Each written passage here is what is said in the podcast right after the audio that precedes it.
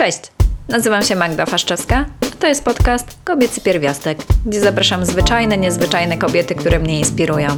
Rozmawiamy o szukaniu swojej drogi, o podejściu do życiowych zakrętów i jak sobie z nimi radzić. W dzisiejszym odcinku rozmawiam z Anią Chmurą, artystką, plastyczką, mamą i żoną. Ania prowadzi pracownię artystyczną Karton Studio 13D na Bronowicach w Krakowie. To odcinek dla każdego, kto chce wiedzieć, jak iść przez życie z rozgadanym krytykiem wewnętrznym i dla tych, których interesuje historia radykalnej zmiany ścieżki kariery. Ania nim przejęła pracownię, ukończyła akademię ekonomiczną i zajmowała się finansami w korporacji. Więc skąd ta pracownia? Dowiesz się z naszej rozmowy. Zaczynajmy. Cześć Ania. Cześć Madzia. Miło mi Cię gościć w nowym odcinku Kobiecego Pierwiastka. Mi bardzo miło, że mnie zaprosiłaś i cieszę się, że wpadłaś i odważyłaś się mojej pasty z fasoli spróbować. Była pyszna, mimo że bardzo starałaś się ją antyreklamować, więc jestem ciekawa innych Twoich przepisów, ale I może... anty, antyreklam. Tak, ale może zacznijmy od początku. Jakbyś mogła opowiedzieć naszym słuchaczkom i słuchaczom, kim jesteś, czym się zajmujesz i jak się znalazłaś w miejscu, w którym jesteśmy? Tak. To może zacznę od tego, czym się zajmuję obecnie. E, poza tym, że jestem mamą trójki dzieci, żoną Marka, to e, prowadzę pracownię plastyczną w Krakowie na Bronowicach. Prowadzę tutaj zajęcia z dziećmi. Ostatnio też od niedawna e, warsztaty ceramiczne dla dorosłych. No i w sumie to chyba też troszkę mówi o tym, kim jestem. Jeszcze do niedawna miałam bardzo duży dyskomfort mówienia o sobie, że jestem artystką, bo artysta to musi tworzyć wielkie dzieła. Zawsze takie miałam pojęcie o artyście. No teraz troszkę bardziej się przekonuję do tego, że jednak muszę kimś być i jak już mam kimś być, to wybieram to bycie artystką, nawet jeżeli to jest tylko taka sztuka użytkowa, to to jest dla mnie okej. Okay. Więc tak, dumnie mówię, jestem artystką, plastykiem. No i przy okazji tam gdzie niegdzie od czasu do czasu mamą, znaczy właściwie przez większość czasu mamą. Jak się tu znalazłam, tak? Tak, tak. Jak się tu znalazłam? O matko, to całą historię życia. E, tak, ja, ja poproszę, bo zajawiła się ostatnio na Instagramie i stwierdziłam, wow, myślę, że będę miała dużo pytań. tak, właściwie ta pracownia, gdzie się tu znajduję, to jest mi znana odkąd jestem dzieckiem, bo na tym osiedlu też się wychowałam. Od dziecka tu mieszkam. Chodziłam tutaj na plastykę. Potem miałam różne etapy w życiu. Do liceum wyjechałam do Francji, tak jak właśnie pisałam w poście. Zdawałam tam maturę, a ponieważ tam się maturę zdaje bardzo długo i ona jest po prostu jakoś tak późno w czasie, jakoś aż do końca czerwca chyba trwała, więc jak wracałam na egzaminy do Polski, to jedyne na jakie się załapałam to była ekonomiczna. Więc to był taki totalny przypadek, że się tam w ogóle dostałam, bo zdałam te egzaminy, dostałam się i poszłam na tę ekonomiczną. Bardzo chciałam na ASP, no ale ASP mnie nie chciało. No i rodzice stwierdzili, słuchaj, żeby roku nie tracić, idź sobie na tę ekonomiczną już jak już tam cię dostałaś. Więc mówię, dobra, no to poszłam. Na ekonomicznej poznałam męża mojego, Marka. Poznaliśmy się tak naprawdę na, na niemieckim, bo on studiował coś innego, ja coś innego, a mieliśmy wspólnie niemiecki, którego ja i tak wiedziałam, że się nie nauczę, ale nie wiem dlaczego stwierdziłam, że na niego pójdę, bo może jednak się nauczę. Oczywiście, że się nie nauczyłam, ale spotkałam mojego męża. No i później po studiach ta praca w korpo mi się trafiła. Ta znajomość francuskiego plus te wykształcenie ekonomiczne pozwoliło mi w sumie e, tak łatwiej dosyć. Nie, nie, nie było problemu, żeby tą pracę tam jakoś e, dostać. W międzyczasie właśnie udało mi się urodzić trójkę dzieci, o których zawsze marzyłam. A wiadomo, w korpo troszkę łatwiej, bo to później powroty macierzyńskie i wszystko to jest jakoś tak dużo łatwiej niż na przykład w małych polskich przedsiębiorstwach.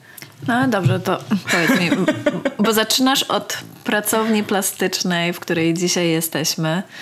To jest okres podstawówki. Potem tak. Mhm. wyjeżdżasz do Francji. Czy tam nadal się zajmujesz takimi artystycznymi rzeczami, czy... Tak, Tam zajmowałam się, ale bardziej tak hobbystycznie. Znaczy maturę też sobie wybrałam na przykład. e, No, maturę we Francji się zdaje ze wszystkich przedmiotów, łącznie z WF-em. Można sobie jeszcze do, jakieś dodatkowe na przykład e, przedmioty wybrać, więc ja wybrałam sztukę i tam był jakiś projekt do przygotowania, więc e, zawsze to gdzieś we mnie było. Zawsze lubiłam to robić. Takie tutaj pani Maria, która prowadziła zajęcia, jak byłam właśnie mm, młodą dziewczyną, to, to jako, nie wiem, jako pierwsza i nie wiem, czy może nie ostatnia, ale jako pierwsza stwierdziła, że, że to, co ja mam, to nie są zwykłe umiejętności, tylko talent, prawda? Więc tak, no, przyjęłam to do wiadomości. Chociaż nie, żebym jakoś to super y, później pielęgnowała ten talent. Ale w międzyczasie, jak studiowałam na tej ekonomicznej, to jeszcze zaocznie jednocześnie robiłam edukację artystyczną w zakresie sztuk plastycznych na AP, właśnie równolegle.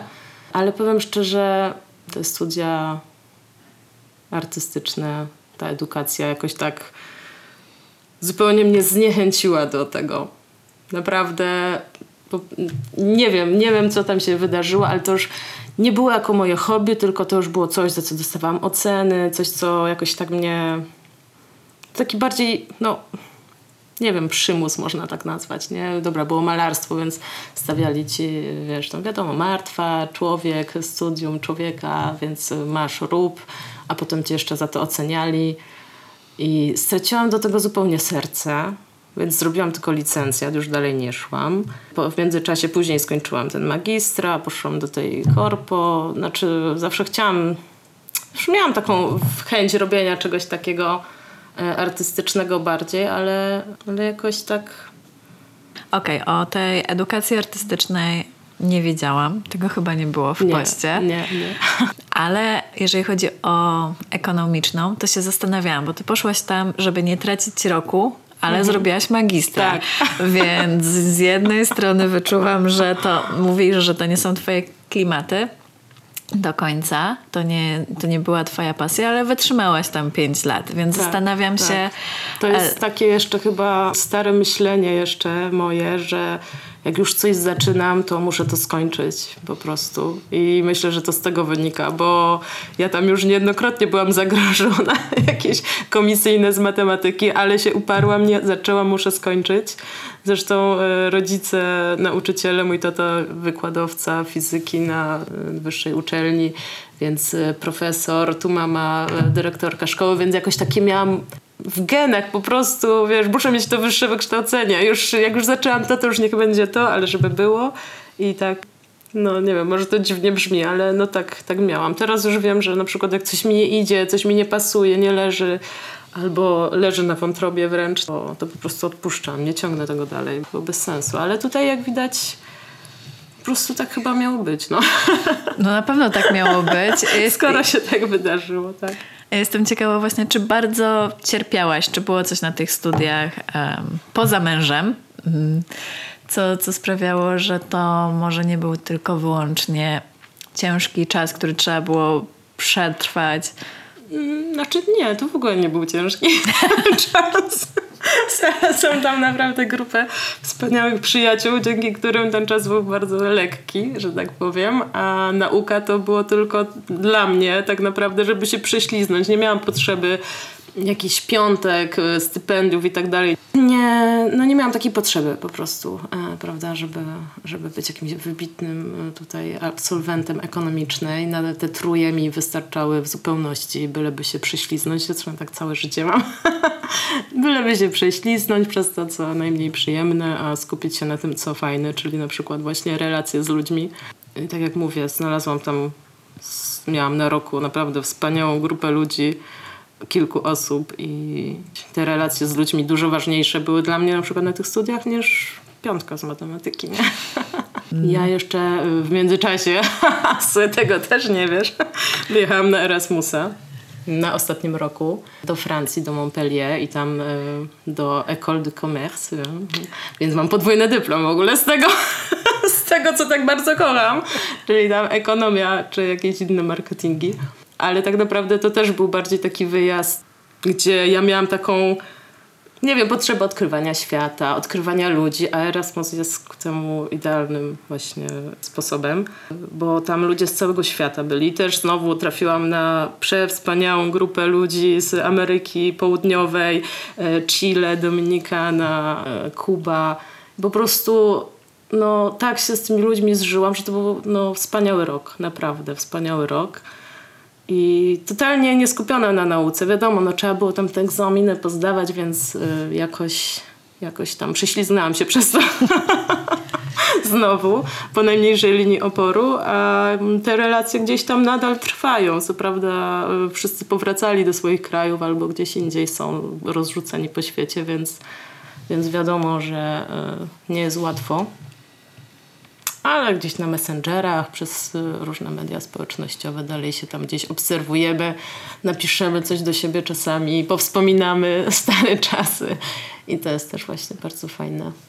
Mi się wydaje, że to idealnie spędzony czas studiów, bo chyba zawsze tak miało być, że to nie chodzi tylko o naukę, tylko właśnie o poszerzanie horyzontów, sprawdzanie i mimo że mówisz, że to nie był ten idealny kierunek, o którym może byś marzyła. Wydaje się, że w dużej mierze spełnił tą potrzebę sprawdzania, poznawania, budowania relacji, sprawdzania świata. Tak, tak, myślę, że tak. Tak, ja myślę, że to był bardzo dobrze spędzony czas i ja tak też przyjmuję, yy, przyjmuję wszystko, co dostaję od losu. Skoro tak się wydarza, to ja to biorę i jeżeli, no tak jak mówię, znaczy z jednej strony lubię y, kończyć to, co zaczynam, ale tak jak zaczęłam tą edukację artystyczną, to skończyłam ją na licencjacie i to był taki etap i mogłam jeszcze, co prawda, uzupełniające robić, ale już wiedziałam, że to nie ma sensu, bo to mnie tylko tak pogrąża w takiej niechęci do tworzenia, do, do sztuki, do ogólnie tego kreatywności. I później jak już Y, wrócę do tego jeszcze wątku, skąd się tu wzięłam, bo nie skończyłam. Później, jak już tą trójkę dzieci urodziłam i po ostatnim dziecku wróciłam 1 października do pracy, to od jakiegoś roku przychodziłam tutaj do tej pracowni właśnie do, na grupę dla dorosłych. Bo tak wiedziałam, że mam taką potrzebę wyjścia z domu, po prostu wyjścia z domu, zostawić te dzieci na te dwie, trzy godziny i sobie po prostu coś porobić, żeby głowa była zdrowa. I nadal to była ta pani Maria, ta sama, która, która tam w dzieciństwie jeszcze to prowadziła, w moim dzieciństwie.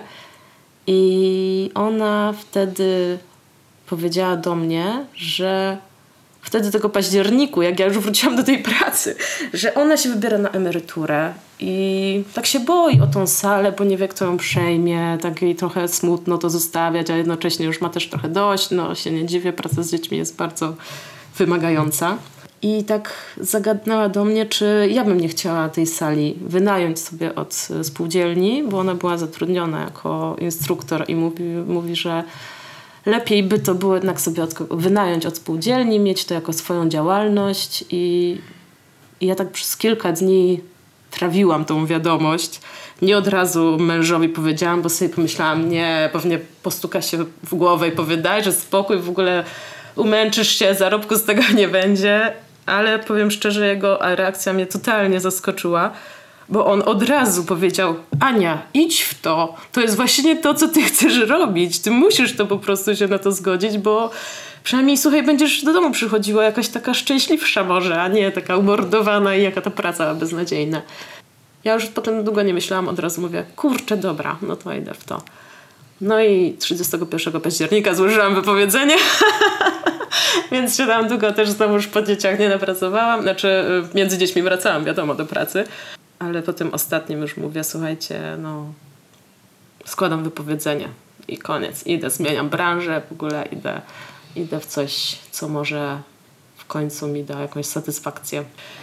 No, przy czym e, ten pierwsze pół roku, kiedy tu przyszłam w lutym, to była dla mnie taka psychiczna mordęga, niesamowita fizyczna też, bo te grupy, przejęłam po pani Marii grupy tych dzieci, które tu już były takie, a to były grupy tak od 16 do 19 po 2-3 godziny dziennie, codziennie, więc ja w ogóle moich dzieci znowuż nie widywałam, no bo oni rano byli w przedszkolu, jak ja, ja ich odbierałam, przejmowała ich opiekunkę, ja przychodziłam tutaj, wracałam do domu, oni już spali i to był taki strasznie ciężki czas przez te pół roku, bo mój syn w ogóle nie chciał mnie na przykład z domu wypuszczać i mówił, mamo, błagam cię, nie idź do pracy, ja cię w ogóle nie widzę, ty musisz zostać w ogóle ten, no i tak mi było żal.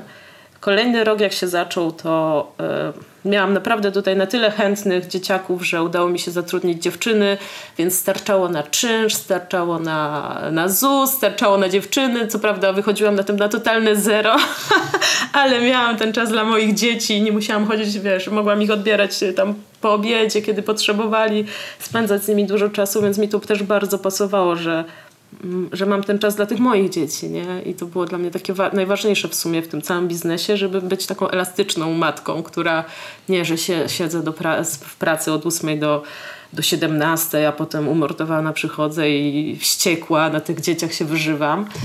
No tak niestety miałam. Wiesz, jak to frustracje wszystkie potem się w domu niestety yy, wyrzuca z siebie. I, I tak mi to pasował mi ten układ bardzo że w sumie dobra, wychodziłam na tym na zero, ale umowę miałam z mężem, że dopóki nie trzeba do tego interesu dokładać, to, to jest okej, okay, to ja tu zostaję. No i przyszedł COVID. przyszedł COVID. Musiałam pozamykać zajęcia dla dzieci, bo cały klub się zamknął. No ale znowu mi to wyszło na dobre, bo Mój mąż bardzo tam zorientowany w sytuacjach, on dużo czyta informacji, dowiaduje się gdzie, co i jak, więc e, wszystkie informacje o jakichś tarczach antykryzysowych doczytał poskładał wnioski, w ogóle no, odwalił kawał dobrej roboty. I dzięki tym tarczom antykryzysowym i dofinansowaniu, jakie dostałam do działalności, zainwestowałam właśnie sobie w ten piec na przykład.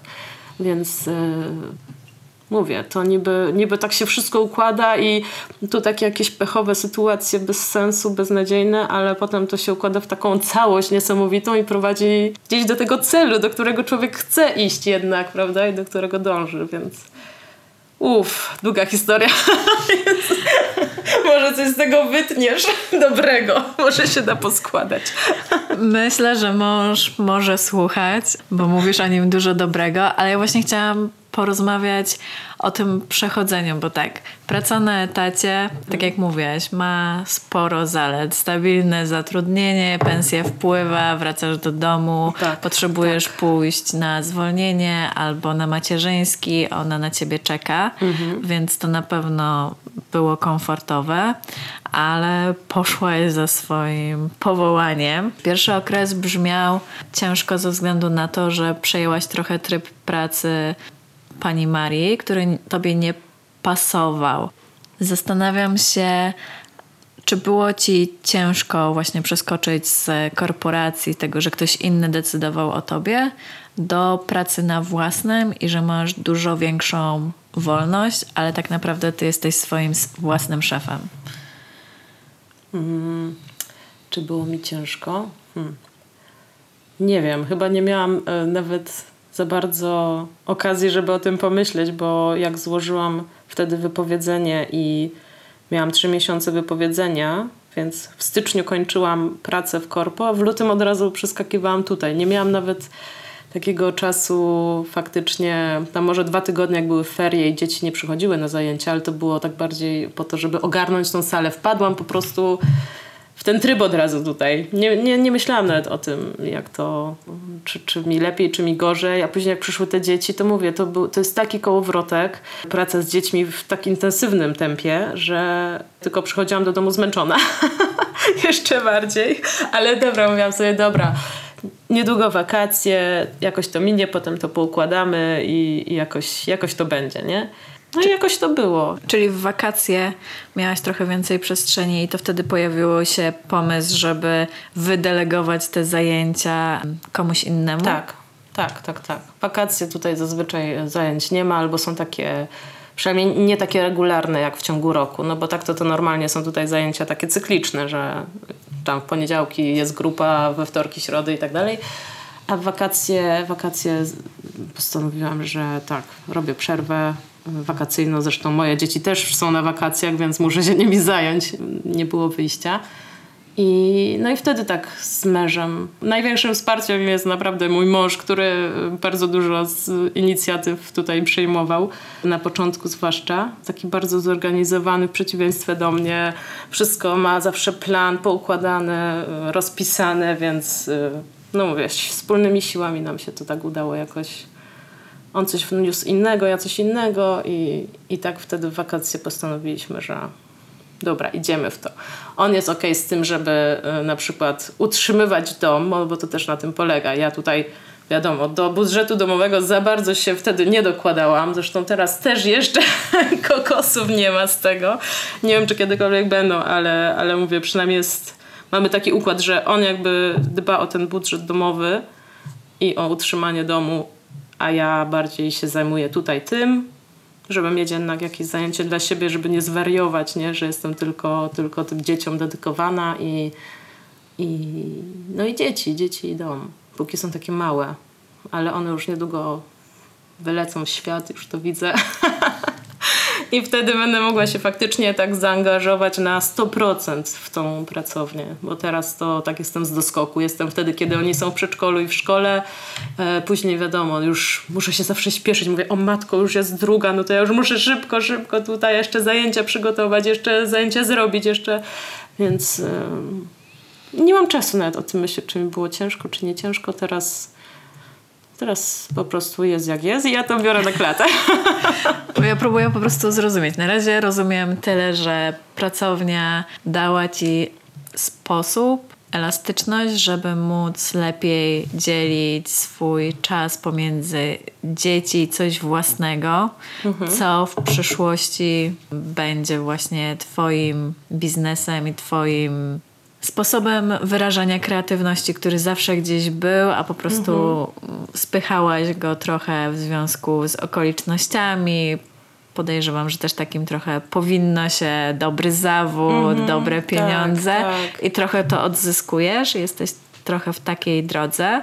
I też się dopytuję o te etapy, bo widzę ich kilka, że najpierw wziąłeś takie jak było, potem jednak skorzystałeś z tego, że możesz delegować zadania, co według mnie jest super mhm. i organizowania czasu pod to, co potrzebujesz, ale też wiem, że jest już kolejny etap, bo zaczęło się od prowadzenia zajęć, a teraz ten piec, o którym mówiłaś, to mhm.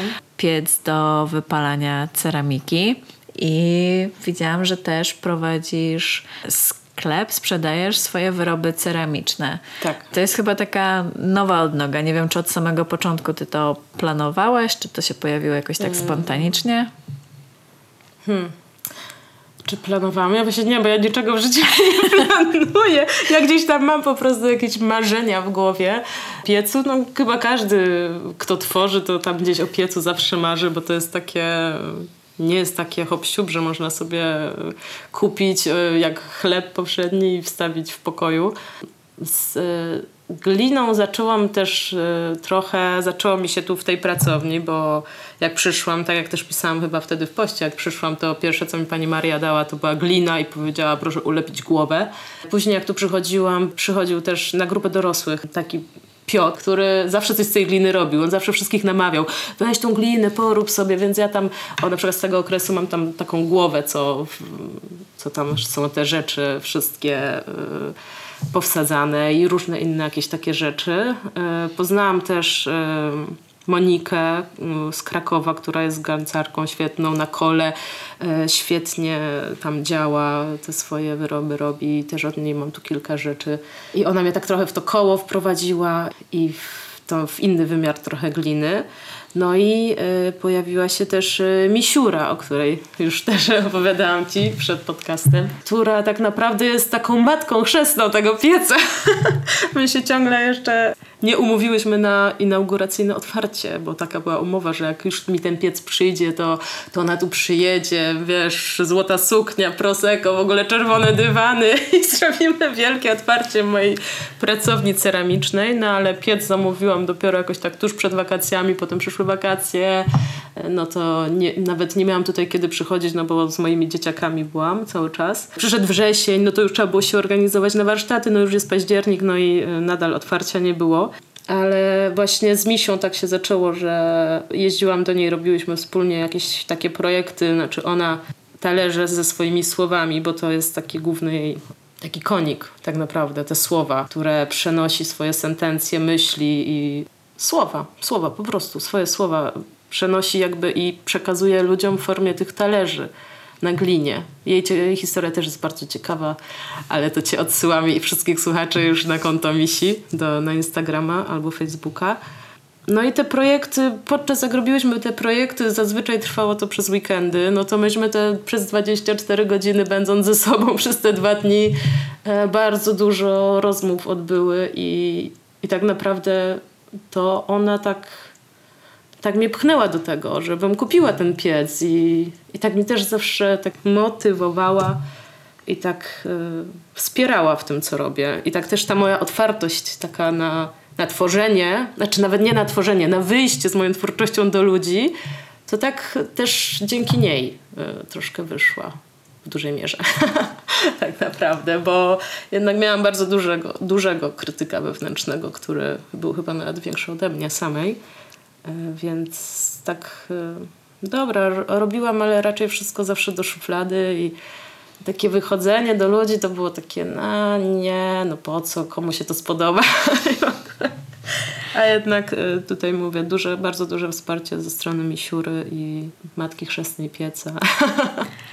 Więc... Tak. Jak tobie jest z tym wychodzeniem ze sztuką do innych? Na początku było tak... No nie, nie jest to łatwe.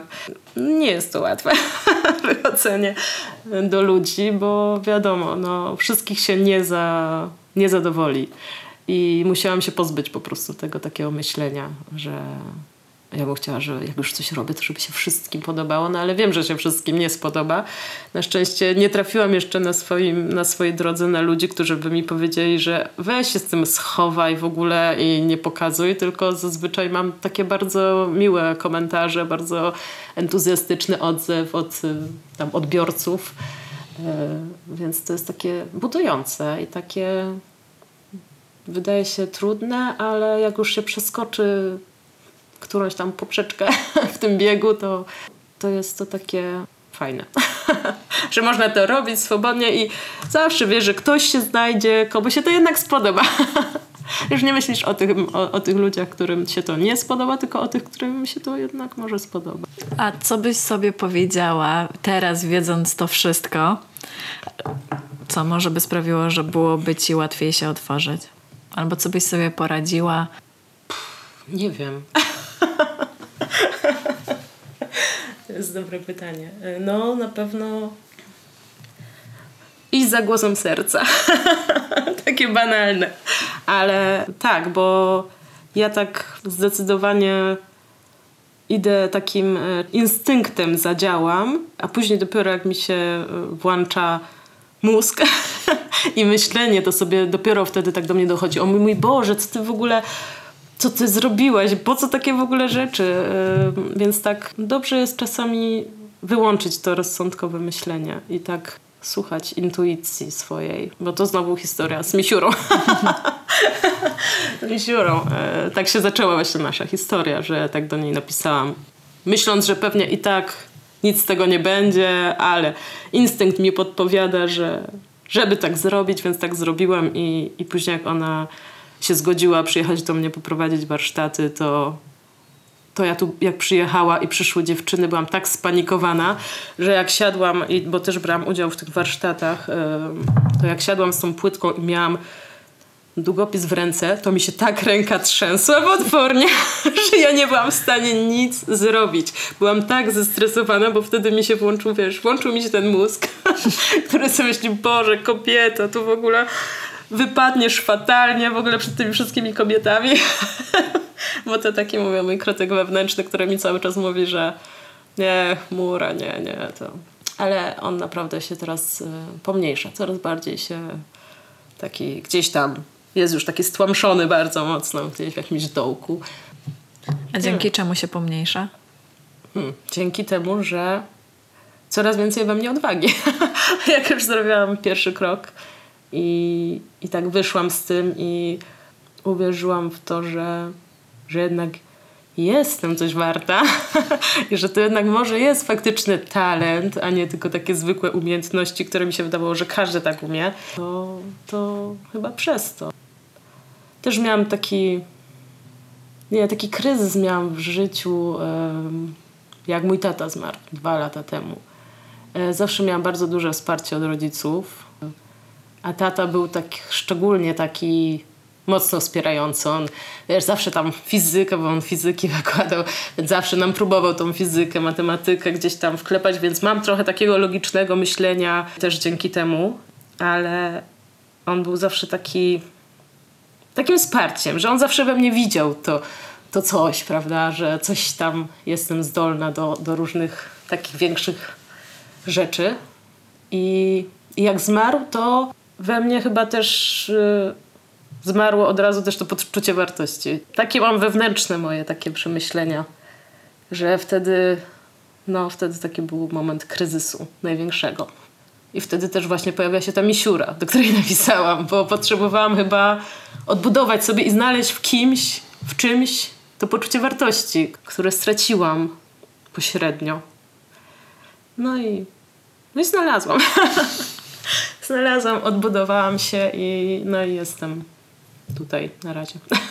To jak już rozmawiamy o tym krytyku, to jeszcze chciałam się ciebie zapytać, dlaczego e, nie byłaś przekonana do wystąpienia w podcaście? Bo wydaje mi się, że nie mam nic ciekawego do powiedzenia. Zawsze podcasty, które słucham, to są te, które puszcza mój e, mąż, czyli tam wiadomo jakieś polityczne, nie wiadomo jakie tam ekonomiczne, więc tam zawsze te podcasty słucham i to są, wiesz, ludzie, którzy mają konkretną wiedzę o polityce czy o ekonomii, więc oni tam mówią mądre rzeczy. Ja tak e, po, podcast to mam w głowie właśnie, wiesz, takie, taką konkretną wiedzę, której ja nie posiadam. mam żadnej konkretnej wiedzy, bo nawet studiując tą edukację artystyczną, to tam, pomimo, że tak jak mówiłam, trochę we mnie to stłamsiło, prawda, tą moją twórczą taką stronę, ale jednocześnie na przykład miałam tam na tyle dobre wyniki, że miałam stypendium, ale z historii sztuki miałam na przykład truje. Więc e, nawet zajmując się tą sztuką, nie mam nawet takiej, wiesz, wiedzy o historii sztuki, bo ja nie jestem w stanie, mój mózg nie jest po prostu do tego mm, przyswojony, żeby zapamiętywać jakieś daty, nazwy, Boże, nazwiska to już w ogóle. Więc ja jestem takim człowiekiem, który bardzo wszystkie emocje, wszystko wyrażam i lubię to pochłaniać obrazami. Właśnie, wiesz, coś, zrobienie czegoś rękami. Ja non stop muszę właśnie rękami coś robić. Wtedy mi jest najlepiej się skupić. E, Stąd na przykład mam taki tik, że cały czas się ba- bawię włosami. Tak mam od małego, bo ja po prostu non stop coś muszę robić, a te włosy są zawsze na miejscu, pod ręką. Może stąd moja pokręcona fryzura. Im więcej myślę, tym bardziej są zakręcone. I zawsze mama mówiła, przestań się bawić tymi włosami, przestań się bawić. No ale to jest coś, czego ja z siebie już nie wyplewię, no po prostu tak mam. I, i też właśnie miałam taki opór przed spotkaniem z tobą, bo wyrażanie się słowami dla mnie to jest bardzo trudna sztuka. to trzeba umieć. A to jest takie, y, gdzieś tam, wiesz, coś się zamotam, coś powiem, w ogóle brakuje mi słowa i to jest też takie trudne. To ja ci tutaj powiem o paru rzeczach, dlaczego ja bardzo chciałam ciebie mieć w podcaście. Przy czym przyznaję, wyrażanie się słowami jest trudne, tak samo jak wyrażanie obrazami, tylko jak się ćwiczy wyrażanie obrazami od dzieciństwa, a nie pracuje się na przykład nad słowami, to nie jest nasze rzemiosło, no to to nie przychodzi tak łatwo. Ja bardzo chciałam z Tobą porozmawiać, bo jak Cię poznałam, to po prostu zobaczyłam taki wulkan energii. Nie O wiem, matko, naprawdę? tak, masz w sobie taką pozytywną energię, że chciałam być blisko niej. I potem się bardzo zdziwiłam, jak się okazało, że ty mówisz, że jesteś właśnie taka niepewna, nieśmiała, bo w życiu bym nie pomyślała. Tak samo zresztą jak obserwuję twoje social media, kiedy ty mówisz, że nie, to wcale nie jest twoja mocna strona, a ja podziwiam twoje właśnie storieski z, z pracowni. Ale też słuchając ciebie nawet dzisiaj, mam takie mocne przekonanie, że ty masz taką naturalną zdolność w podążaniu za kreatywnością, za projektami, za intuicją. Ty nawet się nie zastanawiasz nad tym właśnie, nie musisz myśleć z głowy. Ty idziesz za intuicją i czuć, że ta twoja kreatywność płynie. Ale ja w sobie samej mam taką obawę przed projektami kreatywnymi, że one są, ale po co? Ale po co ja mam usiąść i się tym zająć? Potem siedzę na Instagramie i skroluję, co jest zupełnie bez sensu i nie działa ani dobrze na głowę, ani nie pozwala nawet, nie wiem, przeprocesować emocji, zająć czymś rąk, nie wiem, spędzić ten czas jakoś inaczej.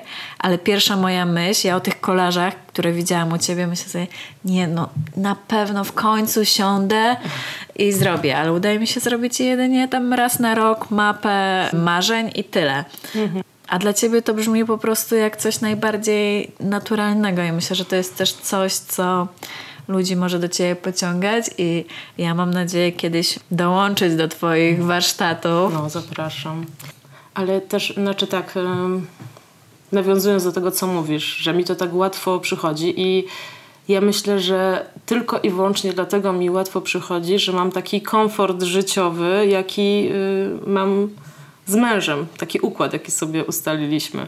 Bo jakbym miała ciśnienie na, wiesz... Y, wakacje co roku na Malediwach albo dom z basenem, no to wiadomo, że bym cisnęła w tej korpo ile wlezie, ale nie mam takiej potrzeb. Mam po prostu takie, takie potrzeby intuicyjne, takie najprostsze, żeby z dziećmi spędzić czas po szkole, żeby wakacje z nimi spędzić tu u babci, tu gdzieś jakiś wyjazd w góry i to mi w zupełności wystarcza i po prostu dzięki temu daje mi taką właśnie wolność takiego tworzenia i, i tego, że że mogę sobie pozwolić na to, prawda, że też nie muszę się martwić o rachunki, no bo tym się zajmuje mój mąż i, i mamy taki, tak jak mówię, no mamy taki układ po prostu.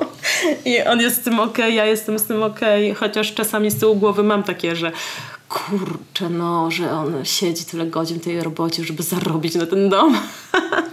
a, a ja się nie dokładam za bardzo do budżetu. Chociaż teraz faktycznie jak e, mam ten piec, ruszyłam z tymi stworzeniem tych rzeczy. Na razie to są takie pojedyncze tutaj przedmioty i ale zawsze jak je wystawiam na Instagramie, to one schodzą i jest ta garstka tych ludzi już, których mam wokół siebie, wspaniałych, którzy zawsze mi nie dość, że napiszą, że o jesteś, to jest cudowne, w ogóle jakie wspaniałe, dobra, a ja to kupię. Tak jak wczoraj wrzuciłam e, ten kafelek z roślinami i i ja to zrobiłam tylko jako eksperyment, a już do mnie koleżanka napisała, słuchaj, to jest właśnie to, czego ja szukałam, właśnie weź mi to już sprzedaj, wyślij już przelew i w ogóle, więc mówię, to jest też takie, takie, że ja mam taki po prostu komfort teraz, e, że mogę tak, prawda? Tak bym, wiadomo, musiała się martwić o zapłacenie rachunków, żeby dzieciom jedzenie kupić, no to, to pewnie bym szukała pracy, żeby mieć, wiesz, jednak te zarobki co miesiąc, wypłatę i, i żeby ten, a na szczęście no, na chwilę obecną mam, mam tak, jak mam po prostu. Tak jak ci też wtedy na warsztatach mówiłam, idę taką po prostu ścieżką farciary. I, i to, co od urodzenia, mm, rodzina, w której się urodziłam, po te studia nawet, wiadomo, ekonomiczne, nieekonomiczne, no ale jednak później ta praca, ta trójka dzieci i, no i ta pracownia. No i tak, i tą intuicją, tak. Szczególnie działam. No ja myślę, że to się łączy. Takie projekty kreatywne są bardzo trudne i ciężko jest e, pozwolić sobie na nie bez wsparcia czy drugiej osoby, czy właśnie najpierw odkładania sobie tych pieniędzy, żeby mieć czas i przestrzeń na rozwijanie się. Widzę, jak opowiadasz po prostu, jak ten twój projekt się zmienia w coś, co nie wygląda jak po prostu taka mała robótka na boku, o której mówisz, że w tym momencie może nie jest dochodowe, ale podejmujesz kolejne i kolejne kroki, które sprawiają, że jestem sobie w stanie wyobrazić, że za parę lat będziesz miała potężny sklep, który miejmy nadzieję, że nie będzie tylko i wyłącznie na ZUS. To a- muszę kupić większy piec. no i pewnie koło. I koło na pewno. O, koło marzę, tak już sobie oglądałam w internecie. Mam nadzieję, że nasi słuchacze teraz zaraz już będą wchodzić na, na twój sklep, który niedługo chyba będzie jeszcze w lepszym wariancie. Na razie można zobaczyć twoje rzeczy będzie, na tak. Instagramie i będą wskakiwali i kupowali, bo twoje talerze liście są przepiękne. Dziękuję ślicznie. I nie tylko talerze, kolarze też są fantastyczne, więc akurat idealnie na prezenty na święta myślę, że też można. Zachęcam, zapraszam oczywiście. Więc może przejdźmy do polecanek. Czy masz Ach, coś, Polecam. co mogłabyś Właśnie. podzielić naszym słuchaczom i słuchaczkom? Właśnie. Ale jeszcze ci wejdę w słowo, bo myślę, że przede wszystkim można polecić Twoje warsztaty, które tutaj prowadzisz, bo tak jak mówiłaś, zaczęłaś warsztaty również dla dorosłych. Tak, ceramiczne. I jakbyś mogła powiedzieć, co daje praca właśnie taka warsztatowa u ciebie, czego można się spodziewać? Czy tak? E, powiem Ci, że w ogóle, jeśli mogę, nie wiem, czy mamy czas na to, ale tak, em, te warsztaty to też totalny przypadek. Bo e, na osiedlu obok prowadzę tam zajęcia z, dla dzieci takie plastyczne i e, kiedyś rozmawiałam z szefem klubu, który mówi, że a, bo chcieli tutaj warsztaty dla dorosłych e, ceramiczne, ale pani, którą zaprosili powiedziała, że nie, ona nie będzie z tym wszystkim przyjeżdżać, że nie da rady, więc szukają kogoś. No i ja wtedy mówię do niego, ale słuchaj, ja sobie właśnie piec kupiłam. Co prawda jeszcze nie przyszedł, ale ja już go mam prawie. więc może ja ci poprowadzę te warsztaty. I mówię, to był znowu taki tik i on mówi, no to świetnie, no to mamy to. I potem jak e, zrobiły dziewczyny zapisy na, na te warsztaty i te 10 osób e, tak bardzo szybko się zgłosiły i ja sobie uświadomiłam, że o mój Boże, czyli to się dzieje naprawdę. To słuchaj, jak przyszłam na te pierwsze warsztaty, byłam tak spanikowana, że nie wiem, część dziewczyn mogła pomyśleć, że jestem na haju, bo tak jak ty dzisiaj przyszłaś i ja po prostu słowotok i wszystkie tysiąc rzeczy naraz zrobiłam, bo byłam tak zestresowana, że, że w ogóle masakra. Ale y, nie wiem, wydaje mi się, że wyszło zadowolonym. To było nasze pierwsze spotkanie. Akurat y, tam w klubie to są takie cykliczne spotkania, że spotykamy się co miesiąc i y, na pierwszych spotkaniach dziewczyny robiły talerze takie roślinne, bo teraz jeszcze póki rośliny są, no to korzystałyśmy z tej okazji. Na kolejnych warsztatach teraz w październiku będziemy je malować i szkliwić. Później na następnych e, będziemy jeszcze pewnie tą glinę testować, e, robić jakieś takie małe formy ceramiczne, czarki, wszystko co się da ręcznie ulepić. Kto na co będzie miał ochotę, wyobraźnię i w ogóle możliwości. No i potem znowu będziemy pewnie testować szkliwa jakieś i, i robić takie różne rzeczy. No i to jestem w stanie na razie zaoferować. Też nie jestem, w sumie jestem takim samoukiem. Od, od początku jestem samoukiem. Jestem, tak jak właśnie to już którymś dziewczynom mówiłam, nie wiem czy to nie, też nie tobie, że jestem takim świetnym ceramikiem, teoretykiem, bo po prostu w teorii to ja wszystko wiem jak zrobić, bo mam po prostu wszystkie filmy, cały internet już obejrzany w tym temacie. I e, też może to, że mam taką dużą łatwość, że jak widzę to na filmiku, to jestem w stanie coś tam potem faktycznie tymi rękami podziałać, że to mi w miarę wychodzi i mogę tam improwizować czasami. Też jestem, słuchaj, świetną aktorką. Więc e, jak e, zależy mi na tym, żeby dobrze wypaść i poudawać, że jestem taka świetna, to, to myślę, że mi to czasami wychodzi po prostu. Tak było z pracą w korpo właśnie. Byłam... E, tak świetnie udawałam, że jestem dobra z rachunkowości, że nawet dostawałam nagrody. Słuchaj. więc w ogóle... Chociaż nie mam pojęcia, co to są pasywa i aktywa. Do tej pory nie wiem i nawet nie mam zamiaru się dowiadywać. W ogóle mnie to nie interesuje. Myślę, że teraz już No, nie ale- musisz. Twoje talerze wyglądają profesjonalnie. Zjadłyśmy dzisiaj też na nich śniadanie. Nadają się do użytku, sprawdzone, więc myślę, że to nie jest gra.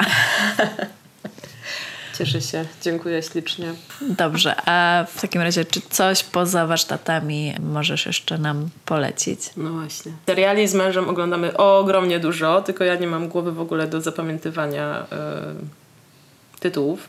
Ale z tego, co słuchałam w podcastach, to już niektóre się tam przewinęły, których tytuły zapamiętałam, bo zrobiły na mnie wrażenie typu Sukcesja. Też bardzo lubiłam serial Wielkie Kłamstewka. Nie? Kojarzysz taki? tak, no, z- to chyba z tak. Riz, o. Tak, tak, tak. Detektyw. Ojku, uwielbiam w ogóle kryminalistyczne takie różne kryminały i książki i seriale. To najbardziej lubię właśnie tak, tematykę kryminału. Potem co prawda wieczorem boję się wychodzić z domu, ale, ale warto.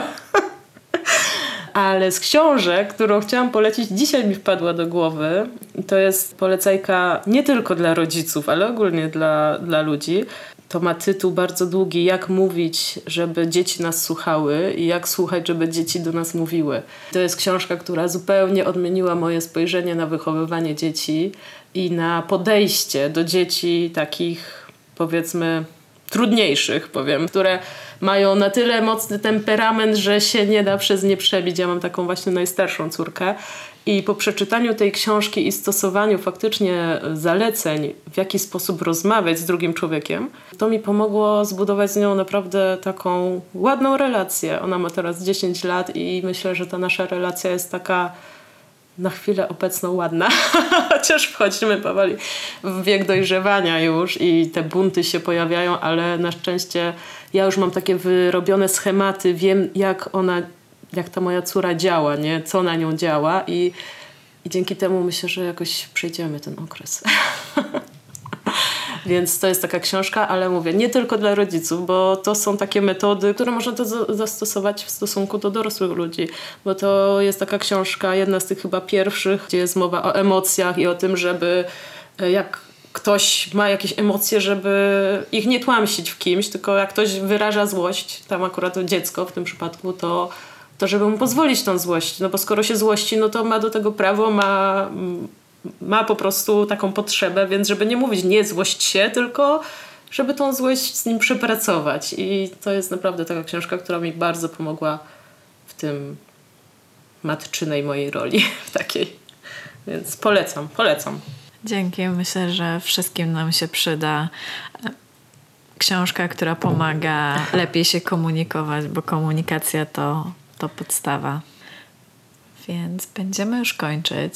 Bardzo Ci dziękuję za rozmowę. Ja również. Zagadałam cię. Strasznie. Na tym to polega. Dlatego zapraszam gości, żeby mogli mi opowiedzieć o, o sobie i swoje historie. Myślę, że mogłybyśmy rozmawiać dużo dłużej. Niestety, czas, Czas goni. goni, tak. Moja korporacja czeka. Mm, moje sprawy też czekają właśnie. Więc dzięki i do usłyszenia. Dziękuję ślicznie. Do usłyszenia. I to by było tyle na dziś. Mam nadzieję, że tak jak ja kończycie zainspirowani historią Ani. Ja z dzisiejszej rozmowy biorę przede wszystkim to, że żeby działać kreatywnie, potrzebujemy poczucia bezpieczeństwa, zarówno finansowego, jak i wsparcia innych osób. Więcej o tym, czego nauczyłam się z tej i pozostałych rozmów, znajdziesz w moim newsletterze. Zapisz się na www.kobiecypierwiastek.pl ukośnik newsletter. Jeśli chcesz posłuchać innych odcinków z artystkami, polecam Ci odcinek 10 z ilustratorką Dominiką Kulą Czartoryską oraz odcinek 5 i 6 z uczestniczkami warsztatów graficznych prowadzonymi przez Justynę Mazur. Obserwujcie też Kobiecy Pierwiastek Podcast na Instagramie. Pozakulisowe smaczki, polecajki, zapowiedzi. Jeśli się Wam podobało, podajcie dalej. I oczywiście zasubskrybujcie się na Spotify, Google Podcast, Apple Podcast albo w innym miejscu, gdzie słuchacie podcastów. Do usłyszenia!